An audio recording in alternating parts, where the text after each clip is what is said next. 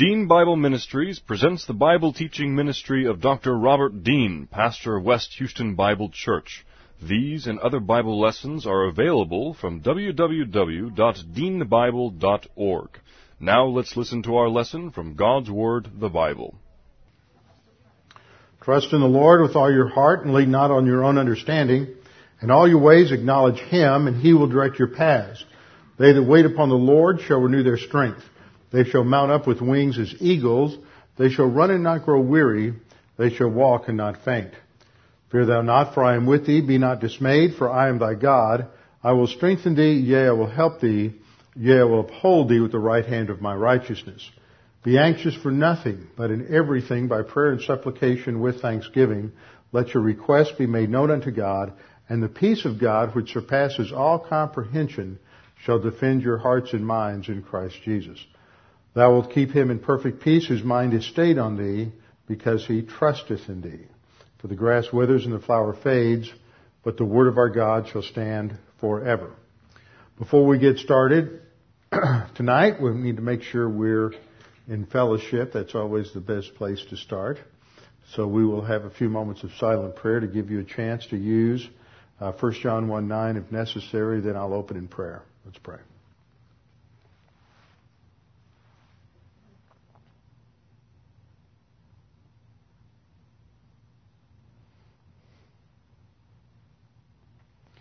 Father, your grace has provided everything for us, has provided everything we need to carry out the plan that you have for our lives, and it's provided everything we need in our spiritual life to handle any and every situation or circumstance in life. Father, we're thankful that we have your word that is complete and sufficient, and that it tells us about your grace, which is complete and sufficient, and informs us about our Lord Jesus Christ, who has done everything for us. Now, Father, as we study your word and study the doctrines relevant to our spiritual growth tonight. We pray that we'd be challenged, motivated to press on and to use your word as the tool for facing ch- the challenges of life. We pray this in Christ's name. Amen. Two weeks ago, we started a study on the doctrine of prosperity testing related to what Solomon went through and failed in the prosperity testing of his administration. And during his life, he arguably faced more prosperity than just about any other human being. And like the rest of us, he didn't do a whole lot better when it comes to prosperity testing uh, than we do. Prosperity testing is one of the most difficult kinds of testing to uh, pass because we tend to let so many things distract us because the immediate pressure of, of failure, of the pressures of insecurity, the threats that may come our way just aren't there. And so we tend to think that we can slide, that we can just uh, glide along in our spiritual life without running any danger to our spiritual life. And this is exactly what happened with, with Solomon. So last time I covered the first point with nine uh, subpoints, I believe. Me go through here. No, I think I had five subpoints. And I'm not going to review those subpoints tonight. We're just going to start with the first point, which is in life, God takes us through various circumstances which provide us with opportunities to trust Him in life. Those opportunities are tests. And what makes a test a test isn't that it's something difficult. Isn't that it's some form of adversity. It isn't that uh, there is a threat to some area of our life. What makes it a test is that we have a choice to make. And how we, whether or not we pass the test depends on the resources we use in the decision making process and how we handle the circumstance. And that circumstance can either be positive, which is prosperity, or it can be negative, which is adversity. But that's what the test is. And when sometimes we talk about the problem solving devices, and if we have time, we'll get into a review of that tonight.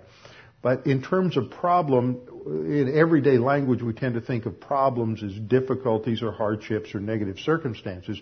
But in another sense, a problem is any particular challenge that you have to work through, and that can be good or bad. In a more academic sense, when you sit down and work through a math formula, that is a problem coming to a solution to some sort of situation.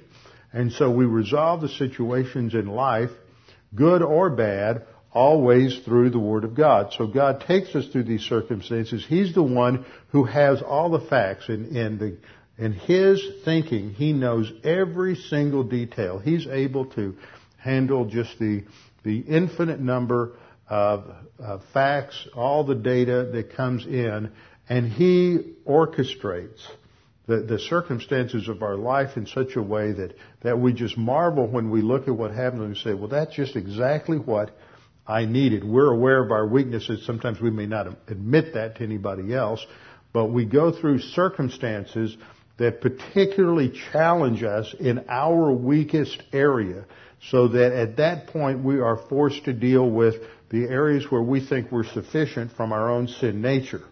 And so some people go through certain kinds of tests that other people don't go through because they would be able, um, that, that, those particular tests they go through really challenge uh, their ability to trust God and they have to, uh, that's when they grow the most. So, we come to point two. In prosperity, God provides us with an abundance of the details of life. And that is, that means that your prosperity may not be somebody else's prosperity. And prosperity is, should not be understood necessarily in terms of financial prosperity or material prosperity. Because for each person it's different. Some people just don't care much about material things or about money. Other people don't care much about family or friends or success. Everybody's different. And so prosperity testing is when God gives us an abundance of the details of life, uh, primarily in the area where it will test us in terms of relying upon God or thinking we can be self-sufficient. So there's a whole range of different details of life. And so here is the beginning of a chart. We can focus on possessions, friends, success, family, money, recognition or approbation, career, social life, leisure activities, travel, health, the, just the comforts of life. Any of these can be the area of prosperity testing. And with someone like Solomon, he went through every one of them. He had an abundance in every area. And the issue was, would he still trust God and focus on God with the same level of intensity and dependence as someone who didn't have any of these things and was hanging on with dear life to his relationship with God just to make it through the next day. So it's easy for us to take the details of life, which are simply the, the attributes of the creation around us, and to so focus on having these that they become the source of our sense of stability. They become the source of our sense of happiness and meaning and purpose. We get all wrapped up into these things with uh, security, thinking that this is where real meaning and value uh, in life is. We get wrapped up in having uh, the trappings of success and and uh, business success or uh, family, whatever the area may be, that because we have these, then that's where our security lies. And then all of a sudden something happens and that's God. And that's a test. And when we have those things, it forms another area of testing. Point number three, in adversity, we're often in desperate situations failing health, loss of money, loss of a job, loss of friends, loss of family, things we often measure happiness by. And when these are threatened or gone, then we cling to God more consistently to provide us with that stability and happiness we desire. We, we recognize when we have nothing that God is our source of meaning and purpose. But when we have these things, we get distracted and think that we get meaning and value from the possession of these details of life. So, point number four. When these details of life are present, then they provide a different kind of test. And so I was thinking through at least four different ways in which the details of life test us. The first is the test of distraction. The test of distraction. It's interesting that I, I, I, see this as a pastor a lot. One test of distraction is having children. People, young couples often can't wait to have children, start begin, beginning to have a family. And it's interesting, some parents can handle children, some parents can't. And you'll frequently see a couple show up and then they start having children, they have that first baby and you don't see them for four years.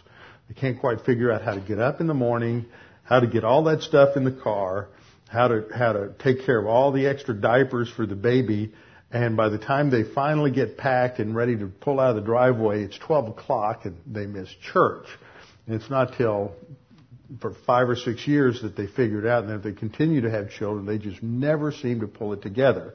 And of course, this is something they wanted for a long time, and and uh, just can't quite pull it together. But children can become a distraction. I'm not saying children are wrong. Anything can become a distraction when it keeps us away from the priorities in life that we know the Word of God wants us to have. So it can be possessions. We suddenly get become successful. At different seasons of life, people run into different types of testing.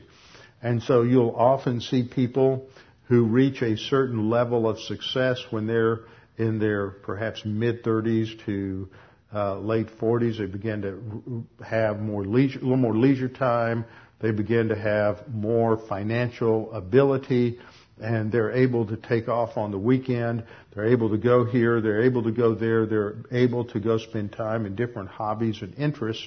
And all of a sudden, the, there's the conflict between the consistent taking in of the Word of God and leisure.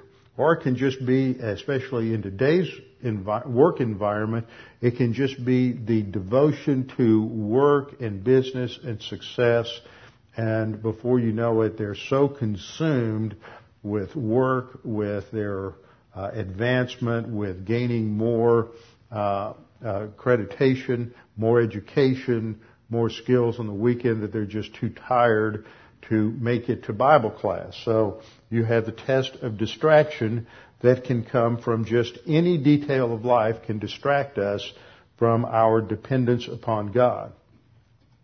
The second test is the test of arrogance. So, and this is, it's a subtle form of arrogance because we often, God, often in life, God will bless us in the area where we have worked to achieve. And so we go to school, we get an education, go to graduate school, get more education, go work for a company, spend uh, an extra 10 or 20 hours on work so that we can get the advancement, the promotions, and move up the career chain. And then we get there and we think, look what I did. We did do a lot of work, but there's a lot of people out there who do just as much work and never get very far. And there's other people we know who don't do any work, and for whatever reason, they get advanced. So there's not necessarily a one-to-one connection between how hard you work and how much native talent and ability you have and how far you advance in whatever your your career is. So often, once we possess these details, we become a little lazy, we relax, and we start thinking, look what I've achieved. And all of a sudden the focus is no longer on God, but we begin to think that we did something to gain these possessions and we had something to do with getting them. And it's just one more step before we think we're entitled to these things. And this is the arrogance test. It's the entitlement test. We have, thinking that we have a right to happiness in terms of the possession of these uh, details of life. And then what happens is God has a way of taking those things away from us. And then suddenly the issue is now, are we going to become angry at God? Why did you take this from me? Or are we going, uh, going to relax and say, well, like Job, the Lord gave, the Lord take, takes away. Blessed be the name of the Lord. Where we can relax and like Paul said at the end of Philippians, in Philippians chapter 4, I know how to abound and I know how to do without. I can do all things through Christ who strengthens me.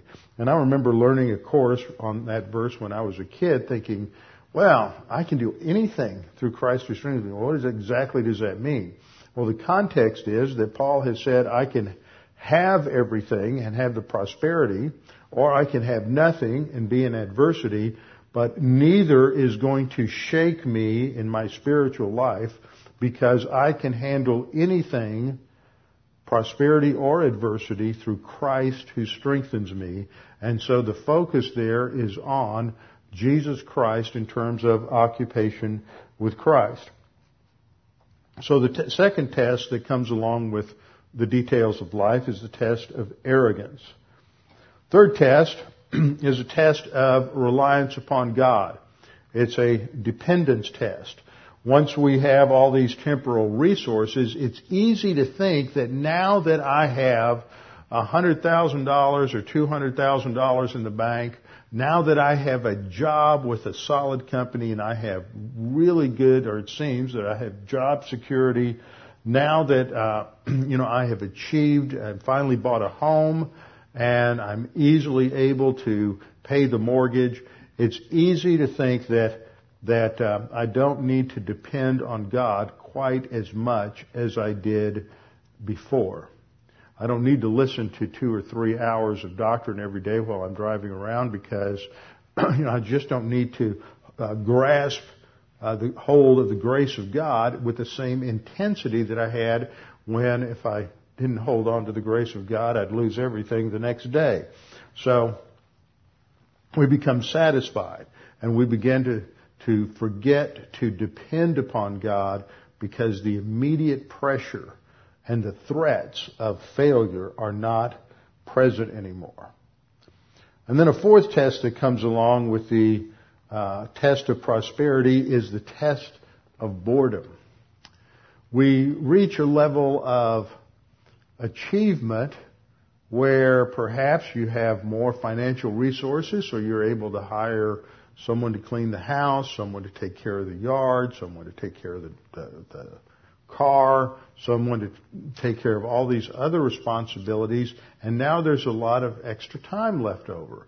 And the old saying, idle hands, the devil's workshop, is, has a lot of truth in it.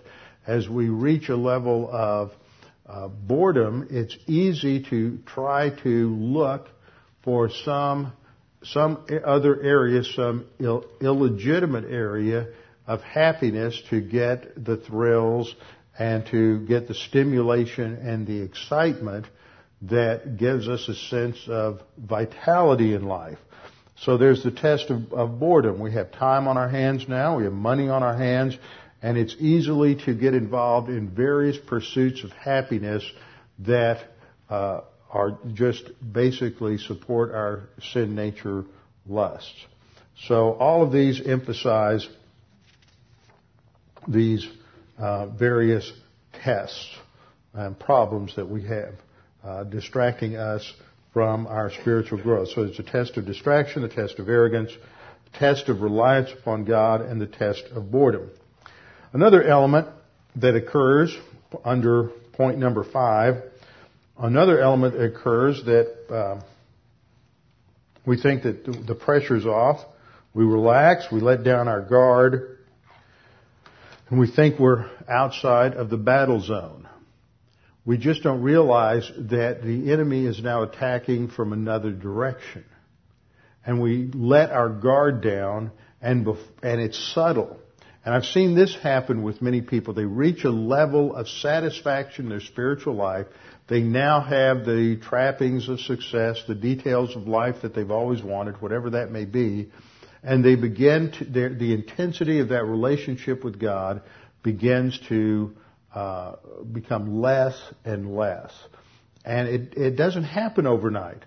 But then one day, five or six years later, they wake up and they wonder, you know, what in the world ever happened to that, that real sense of happiness and stability that I, that I once had?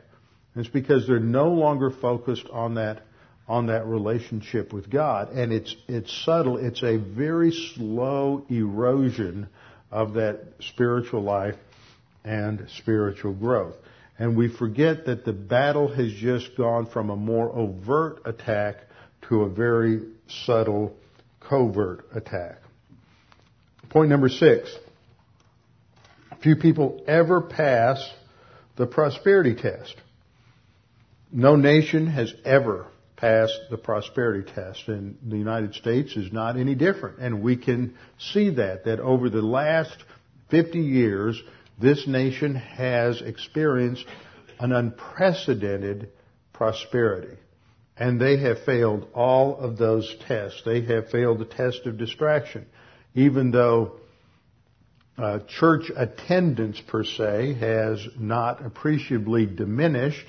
What has diminished is the content of Bible doctrine from the pulpit or attendance at churches that really teach the Bible so that more and more you find that churches simply have a veneer or a facade of Christianity. They talk about Bible study on Wednesday night at 7:30 and yet what happens when they go is that the pastor has sort of a discussion group and he really hasn't spent much time preparing because he spent most of his time uh, trying to uh, do other things, uh, what, no matter what it might be. There's a lot of distractions for a lot of pastors, and there are a lot of denominations that expect their pastors to be involved in community life, political life, whatever it may be, but they're not focused on studying and teaching the Word.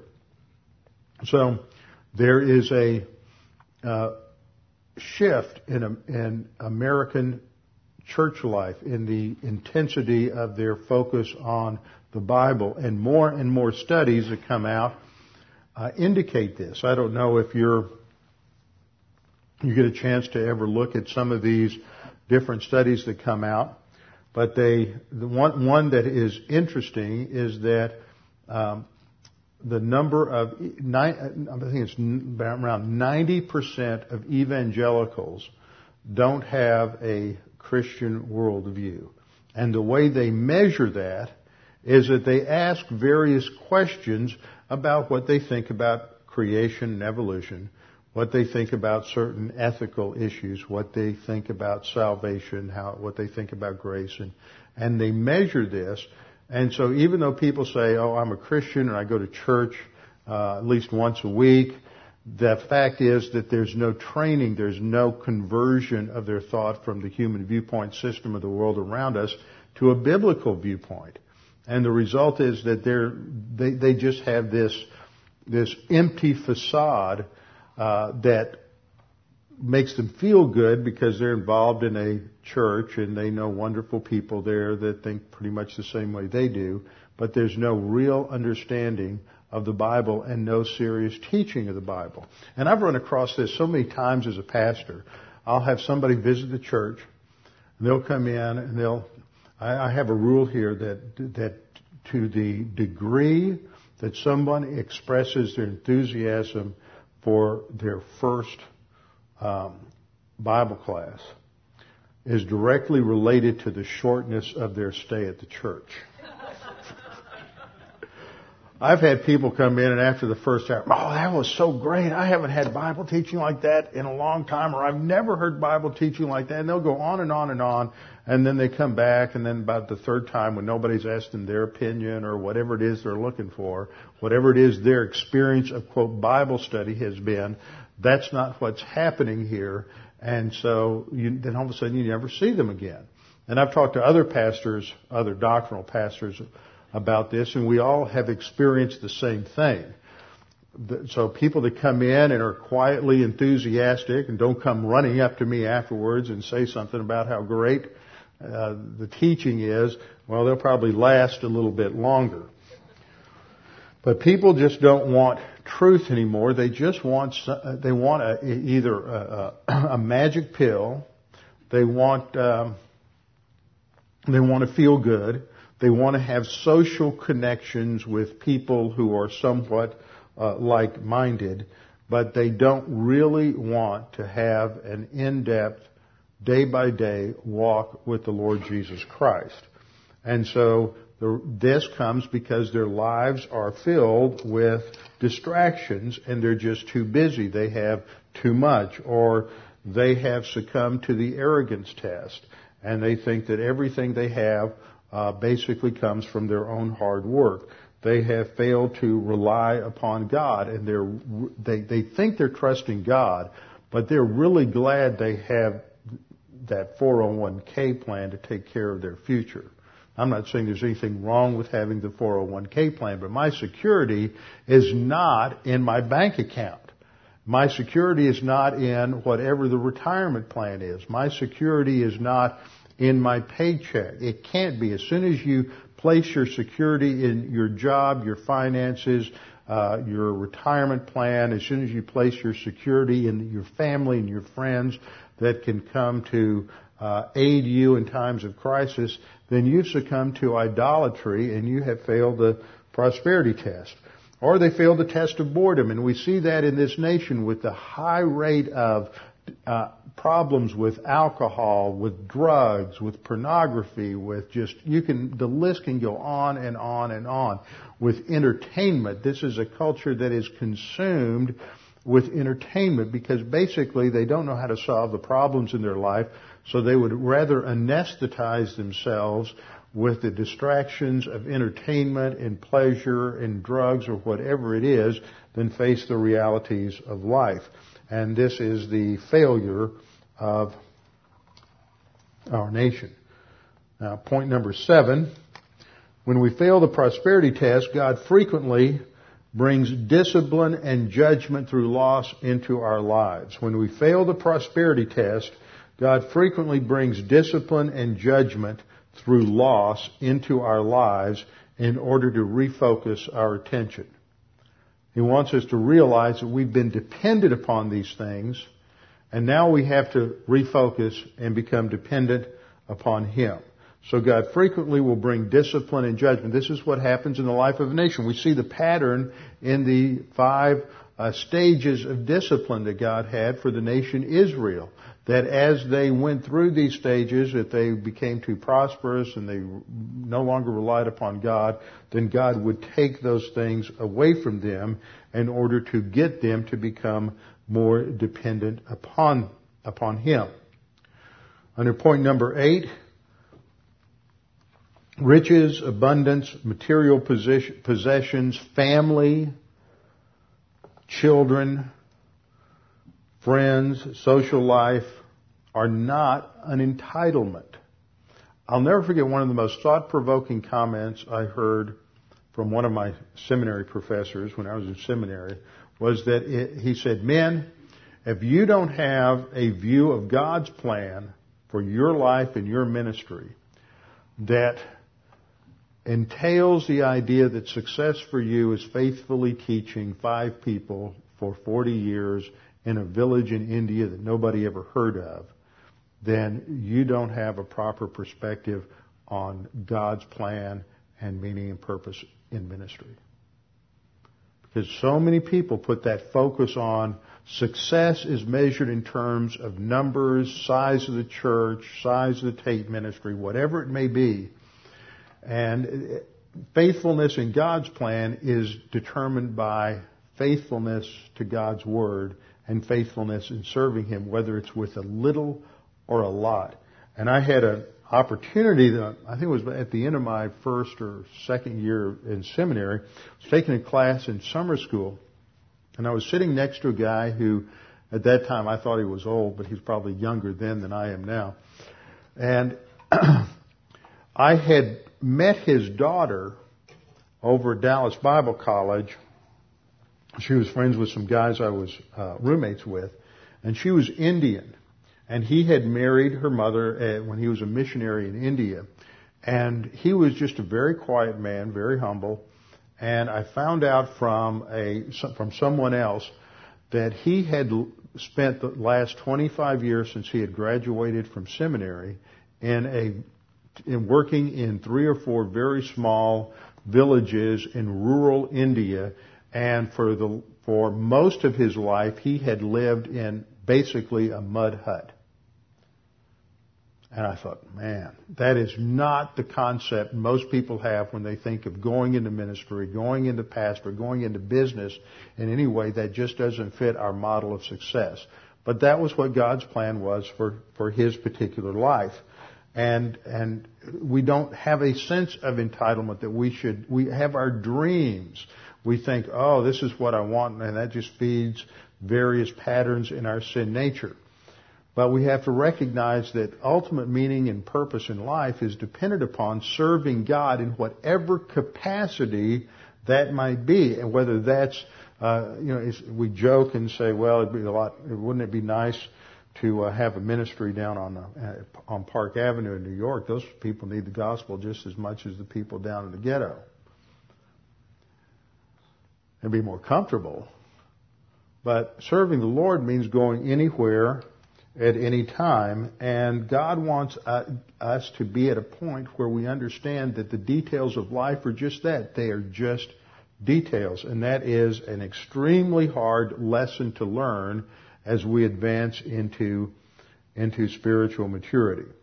So we have to recognize that riches and abundance, material possessions, money, all of these things are not our entitlement, but they are on loan from God so that we will use them for His honor and His glory.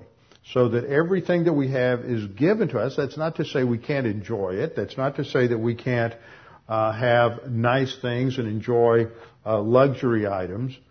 But it is to say that we have to recognize that there's a responsibility there to use a portion of what God blesses us with for His honor and for His glory. And that is the doctrine of, of stewardship as laid out in the scripture. We have to be a good manager of what God has provided for us because He has provided it in part that we use it for the furtherance of the gospel and to glorify Him. So point number nine, once we get our eyes off of God and onto the details of life, we're living on the basis of the sin nature. Every time we're looking to something other than God for meaning, for value, for significance in life, then the result is idolatry. And that is a function of the sin nature. Twice in the scriptures we have a verse, Proverbs 14:12 and 16:25. There is a way that seems right to a man, but its end is the way of death. Its end is the way of death. Proverbs 14:12 and 16:25. We, it feels good. We often pick paths that feel good, feels good, feels comfortable. We have the we have things within our comfort zone that make us feel like we're successful, like we have security, but it often is nothing more than a distraction from God's plan. And point number 10, the more we live on the basis of the sin nature, the more you rely on the sin nature to handle the details of life, then the more you become comfortable with habits, not just physical habits, but thought habits. Where our attention isn't on God, it's on the details of life. We get uh, ensconced in these habits. We, we, you know, get our pillows out and our blankets and we build a nest and we burrow down. and We get very comfortable with these habits and that establishes our comfort zone. We become comfortable with the habits. We become comfortable with the rationalizations.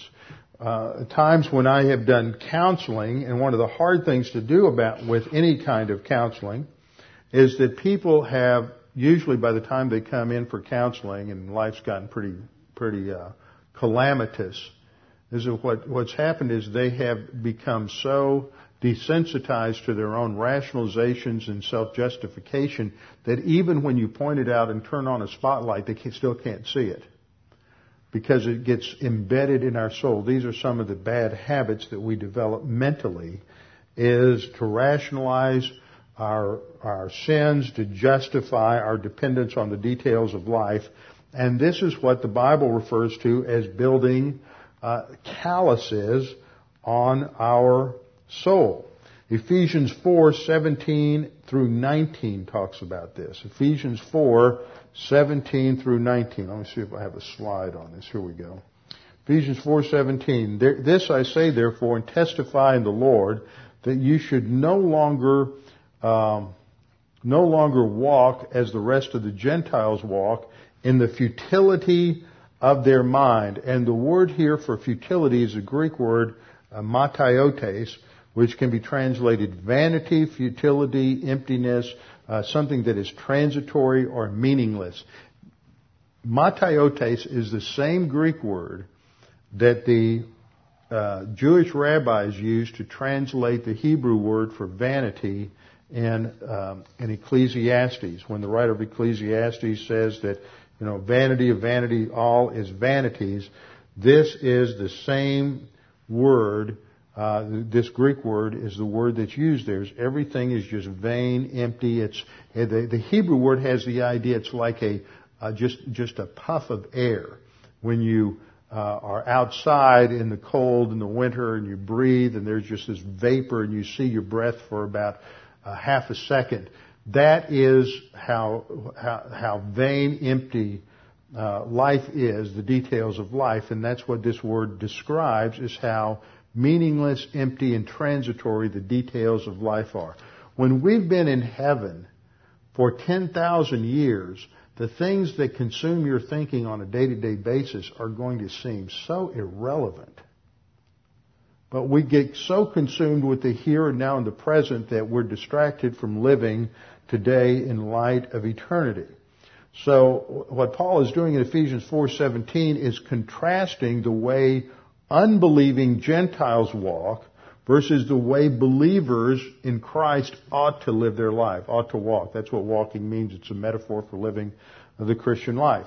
But the problem is that as believers, before we're, we grow and before we're trained, we still follow the old thought patterns, habit patterns, lifestyle patterns that we had before we were saved, or if we get out of fellowship, the sin nature kicks in.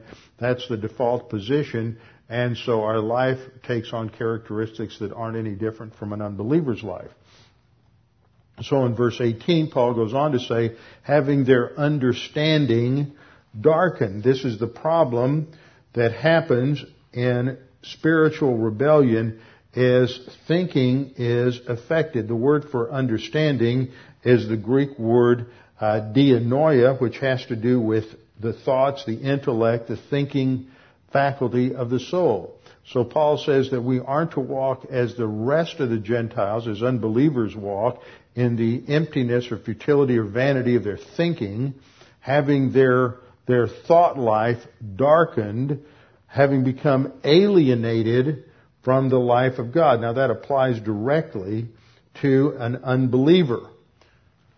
But it, he's uh, uh, applying it to believers here is that believers shouldn't live like unbelievers. They're not alienated from the life of God. They've been born again. They're regenerate. They have new life in Christ. They have the Holy Spirit indwelling them. They have, they can have the Holy Spirit filling them.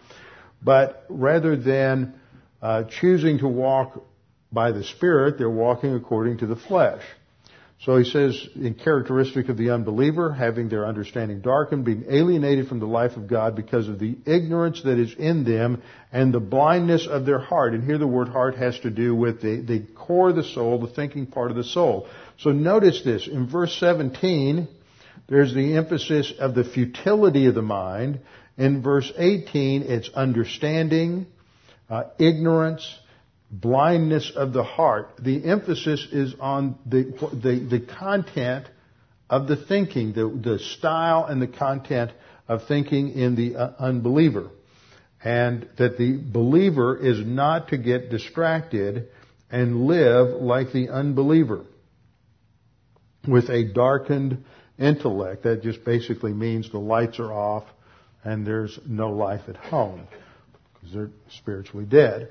Ephesians 4:19, who being past feeling have given themselves over to lewdness, to work all uncleanness and greediness. So this is the problem with failing the prosperity test, and exactly what happened with Solomon is when Solomon fails the prosperity test, you look at his life and he's not any different from any of the unbelievers. He's worshiping all of the false gods. He takes on all the trappings of the pagan kings around them. And he even goes a lot further than they do. They might have had 10, 20, 30, maybe even 50 wives.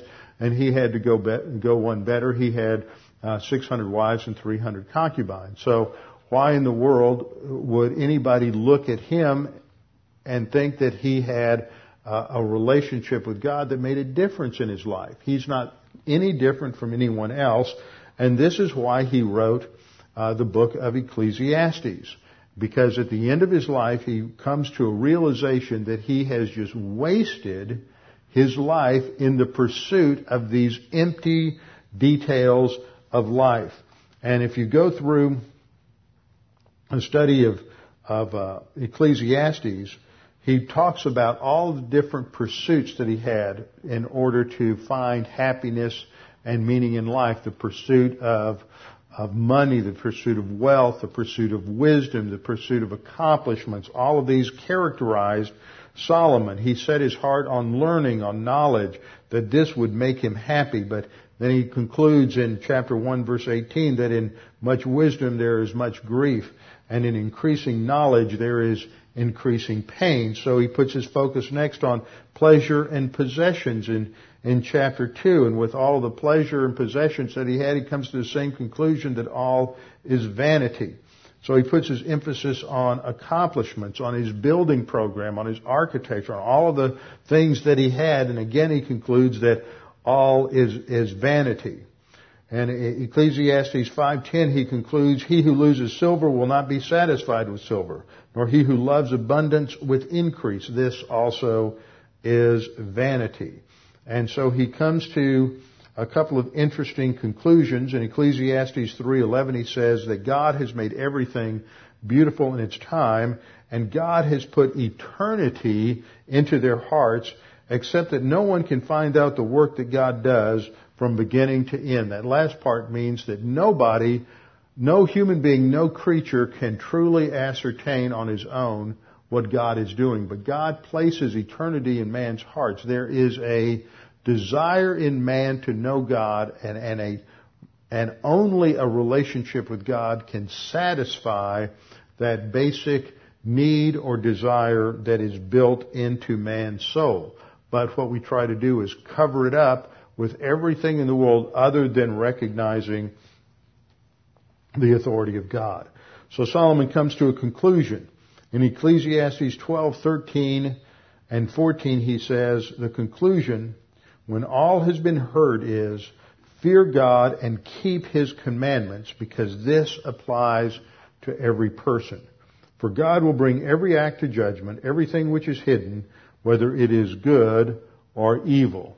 And what Solomon is pointing out is that ultimately there is accountability for everyone, believer, unbeliever, whoever it might be, and God is, and the only thing that's going to matter when all is said and done is to fear God and keep His commandments. Ecclesiastes 12:13. This applies to every person. Happiness can only be found in a relationship with God. Now, as we've gone through the prosperity test, I want to take some time to review the basics on how to survive any kind of testing. This is not something that's new to most of you, but it's good review. I think it's important to go back and review these things periodically simply because we need it. We need to be reminded over and over again that God is faithful and God has supplied everything we need to face every situation in life. And beyond that, every now and then I think, well, I'm not going to go back and go over that. Everybody's heard that enough. They remember that. But in every series that I teach, I try to cover certain basics because you never know who's going to get out there on the internet and they're going to listen to this series or that series and they won't listen to anything else. And so in some, every series I try to put in uh, good material on the gospel, the plan of salvation, good material on the problem solving devices, the stress busters, everything so that whoever manages to come along will hear this. You never know who's out there. So, we have a new orientation to dealing with the problems of life, slightly revised, updated version on the stress busters. So here you are. This is your soul, made up of self-consciousness, mentality, volition, and conscience. And the question is, wait a minute, I missed the question. lost the question.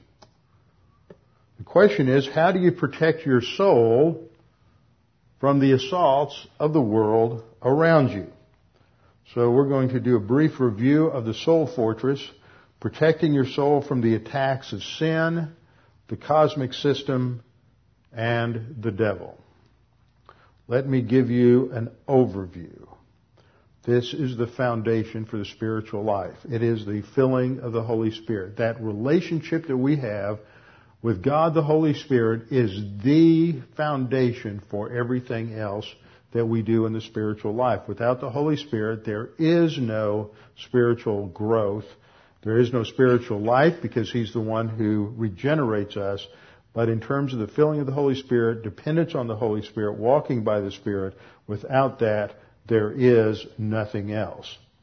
So what I'm going to do is give you just go through this to give you an overview of the diagram and then we'll get into the details. The way to get into the soul fortress, if you missed that, watch it again. The way to get in to the soul fortress is through the drawbridge of confession.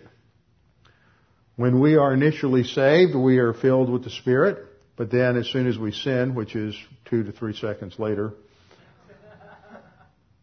we're out of fellowship. The only way to recover is to confess our sin. And when we do, then we are back into the soul fortress. But it's not much of a fortress yet, just a foundation. And we have to construct this fortress through the doctrine that is in our soul, learning doctrine and exercising, using it, and that is how things are built. So we have the looked at the first two stress busters, confession, filling of the Spirit. The third is the faith rest drill. And the way I'm presenting these in this chart is in their logical progression. So we have the faith rest drill and then grace orientation. After that we have doctrinal orientation and then we develop the personal sense of our eternal destiny. From the personal sense of eternal destiny, we begin to build on these basic skills that we're developing, a personal love for God and an impersonal love for all mankind. Following that, we focus on Christ. Not that we haven't before, but we get, begin to master this, keeping our mental focus on Jesus Christ. And then finally, we share the happiness of God. This is the soul fortress. When we are behind the walls of the soul fortress, it protects us and we use these skills to stay inside the soul fortress. Staying inside the soul fortress is comparable to walking by the Holy Spirit. It's comparable to abiding in Christ. And when we are there, then it is God who protects us. We're in that defensive position that Paul talks about in terms of spiritual warfare in Ephesians 6, putting on the armor of God. That's just a slightly different metaphor than the one that uh, I'm using here in terms of the soul fortress. But when we sin, what happens is we go outside of the soul fortress and we're trying to survive on our own and that makes us vulnerable to the world, the sin nature, and the devil. So we'll start with four basic summary principles on the soul fortress. First of all, the construction of the soul fortress takes a lifetime. You never get there. It's never complete in this life. We may get a long way, but none of us ever fully achieves the construction of the soul fortress. Second, the construction of the soul fortress is piecemeal and dynamic. In other words, what I'm saying is you don't do one and then the next and then the next. You don't start off and say, okay, first of all, I'm going to master the faith rest drill. I've got to get that mastered before I can have grace orientation. I have to have that mastered before I can move on to doctrinal orientation. That's the logical way in which these relate to one another, but that's not how we learn them and that's not how we grow spiritually. Someone could come into uh, Bible class at any particular point. They get saved at any point, at any particular point in terms of the teaching of the Word. And the first thing that they may hear and begin to learn anything about is occupation with Christ. Well, you can't say, well, wait a minute, wait a minute. You know, that is an advanced problem solving device. I can't learn anything about occupation with Christ because I'm just a baby. No, because the elements of occupation with Christ, focusing on Christ as the author and finisher of our faith, learning to trust in Him, is learned all along the way. We get elements of that. It's like building a house. Uh, construction uh, uh, engineer may come in and start building the house, lay the foundation, and put the uh, frame up. And the next week, the um, electricians get there before the plumbers do. Well, the electricians go ahead and and put in the wiring and other things, and then the plumbers come the next week. Next house, plumbers may get there uh, first, and then the electricians come in. It, it, life doesn't work in a neat, logical order, and we learn bits and pieces of all these different skills all along the way. So the actual construction is piecemeal and dynamic.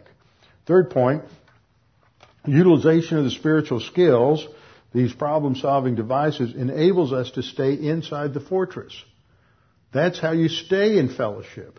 That's how you continue to walk by the Spirit, is that you face the challenges of life by responding to them using uh, impersonal love for mankind or using grace orientation or using the faith rest drill.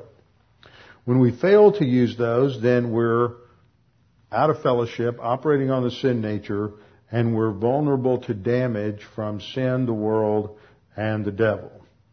And fourth, when we fail to utilize the spiritual skills to solve the problems, then we're using arrogant skills to solve the problems.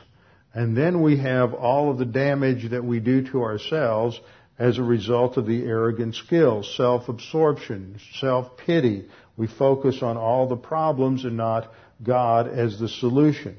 And then we begin to become self-indulgent. We give in to all of our uh, whims and weaknesses, thinking that somehow that's going to help things. And we justify it. Self-justification. We develop all sorts of very good sounding rationales to justify our inability to trust God, our fail, reason why we didn't go to Bible class, the reason why we're not doing this or not doing that. Then we have self-deception. Now we are completely deceived as to what is going on. And we're getting further and further divorced from reality in terms of our thinking. And of course, the more we get divorced from God, we worship ourselves and our own desires and this is self-deification, and then we just get into more self-absorption. So this just creates a cycle that fragments our soul. Well, let's start a review of these problem-solving devices. The foundation, which is the second problem-solving device, is the filling or walking by means of the Holy Spirit. what do we mean by that? Well, at salvation, every believer is indwelt and filled by the Holy Spirit. You can't lose the indwelling, but you can lose the filling. The filling is what's related to the ongoing sanctification ministry of the spiritual life, the spiritual growth producing ministry, and when we sin, it shuts that down. It's not that the Holy Spirit leaves or the Holy Spirit's no longer involved in our life, but that growth producing ministry of the Spirit is what is stifled. It's quenched. It's grieved. And it's not until we're back in fellowship that we can go forward. We have to remember, secondly, that whatever is done in the power of the Holy Spirit is termed gold, silver, and precious stones in 1 Corinthians chapter 3, and that has eternal value. At the judgment seat of Christ, it will be revealed, and whatever we've done in the power of the Holy Spirit has eternal value. But whatever is done in the power of the sin nature is wood, hay, and straw, and it has no lasting value. It will be burned up at the judgment seat of Christ. 1 Corinthians 3, 11 to 15. Now that has lost the content of three slides. I love technology. Okay, what are the verses for walking by the, by the Spirit? They are Ephesians 5:18. Don't be drunk with wine, wherein is excess, but be filled by means of the Holy Spirit. That's the command. The contrast in Ephesians 5:18 it's not about control. How many times I've heard people give sermons about its control. See, if you drink wine, you get drunk, you're controlled by the wine, the wine does these things. And so you're supposed to be controlled by the Holy Spirit. Well, when you get drunk, and the alcohol is overriding your volition and you're no longer thinking, you're no longer uh, make are a responsible decision maker, your inhibitions are lowered. That that control destroys volition. The Holy Spirit doesn't take over your life and replace your volition. Control is not the issue in Ephesians 5:18. It's a very simple issue of, of understanding the historical background. In in the Greek world, there was a well-known god by the name of Dionysius. He was actually borrowed from the area over in Turkey. Uh, he's sometimes called Bacchus. He was the god of wine. And so those who worshipped uh, Dionysius would go up into the groves, the high places outside of town, and they would have take their wine along with them. And the female worshippers were called Maenads, and they would drink wine, and then they would begin to dance and sing and play music until everybody just got all worked up. And then, if they were re- really had a tremendous spiritual experience, then the Spirit of the God would enter into them and they would speak in glossolalic utterances, ecstatic utterances. They would speak in tongues. Now suddenly a lot of things are making sense to you. And the way to be spiritual was through wine. And in Ephesus, there was uh, an emphasis on Dionysian worship as there was in other areas of the Greek world. And so there were many who thought that the way to have spirituality and to have this communion with God, with, with God was through wine. And so what Paul is saying is, don't think that you're spiritual through wine. You become spiritual by the, the filling of the Holy Spirit. It's a contrast of means, not of control. And the Holy Spirit is the means of spiritual growth because he fills us with something. And if you look at Ephesians 5:18 and 5:19, the results of the filling of the Spirit are that you will uh, sing psalms and hymns and spiritual songs and give thanks uh, in your heart to the Lord. And you turn over to Colossians 3:16, you have the same results but a different command. The command there is to be uh, let the word of Christ richly dwell within you. So you have two different commands. One is to let the Word of Christ dwell in you. The other is to be filled by the Holy Spirit. One focuses on the spiritual aspect of what fills you, and the content is what's in the other, the other passage. So the Holy Spirit fills you with the Word of God. When we're in fellowship, in rapport with God, walking by the Spirit, then the Holy Spirit is, is in helping us to learn and retain and to recall the Word of God. He is the one who makes it understandable to us and stores it in our soul so that it can be recalled for application. So you put uh, Colossians 3:16 together with Ephesians 5:18 and then connect that with Galatians 5:16 5:17 Galatians 5:17 Walk by means of the Spirit and you will not be able to fulfill the desires of the flesh. And as soon as you stop walking by the Spirit, what happens? The default position is the sin nature. Walking by the Spirit demands concentration and focus on and dependence on the Holy Spirit. But as soon as you stop, it's a passive decision. As soon as you stop depending, then th- there is a automatic fallback to the default position of the sin nature.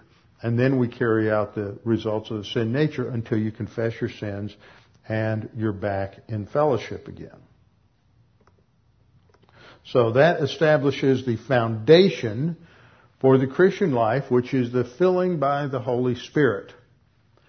Then we come to the next problem solving device, which is confession of sin. And I'm going to stop here because I have no content to any of these slides. I have no idea what happened. But I put all the verses and definitions and everything in.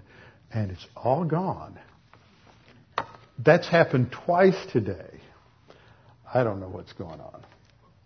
But we got through this far. We will take this up after I return from uh, Israel. So, with our heads bowed and eyes closed. Father, we thank you for this opportunity to study your word this evening, to be challenged by the truth that's here, to be comforted by the fact that you always provide a solution for us, and in grace you've given us everything we need to live the Christian life.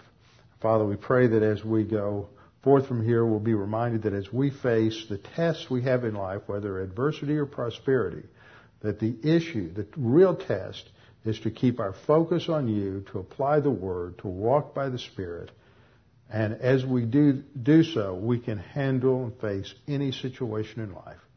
We pray this in Christ's name. Amen.